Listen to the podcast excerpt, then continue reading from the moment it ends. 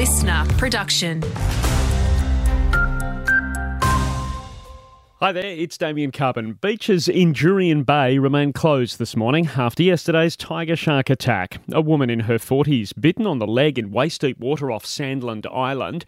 She had to be airlifted to Perth, where she's undergone surgery overnight. She's now in a stable condition. Local Shire President Tony O'Gorman says her tour group responded quickly. The crew went into action, got her back on the boat as quick as possible, did some, you know, preliminary first aid on her, and then radioed ahead uh, and an ambulance met them at the marina when they got back, and she was taken to the uh, emergency medical services in Jurien Bay. A national senator has described today's gender pay gap report as useless. For the first time, the disparity between men and women's pay at every Australian company with more than 100 workers has been made public. Matt Canavan says it raises questions. This uh, gender pay report must be the most useless set of data that a government agency has ever collected. If we want to have useful information, we need to at least correct for the fact that different people work part time and full time. This data doesn't even do that. Flames have ripped through a home in Subiaco this morning. Emergency crews called to the house on Bagot Road around 1.30am. The arson squad are there now.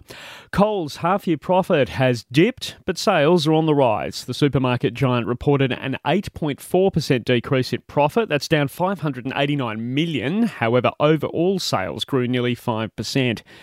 And a paparazzi has accused Taylor Swift's dad of assaulting him at a ferry terminal after last night's concert in Sydney.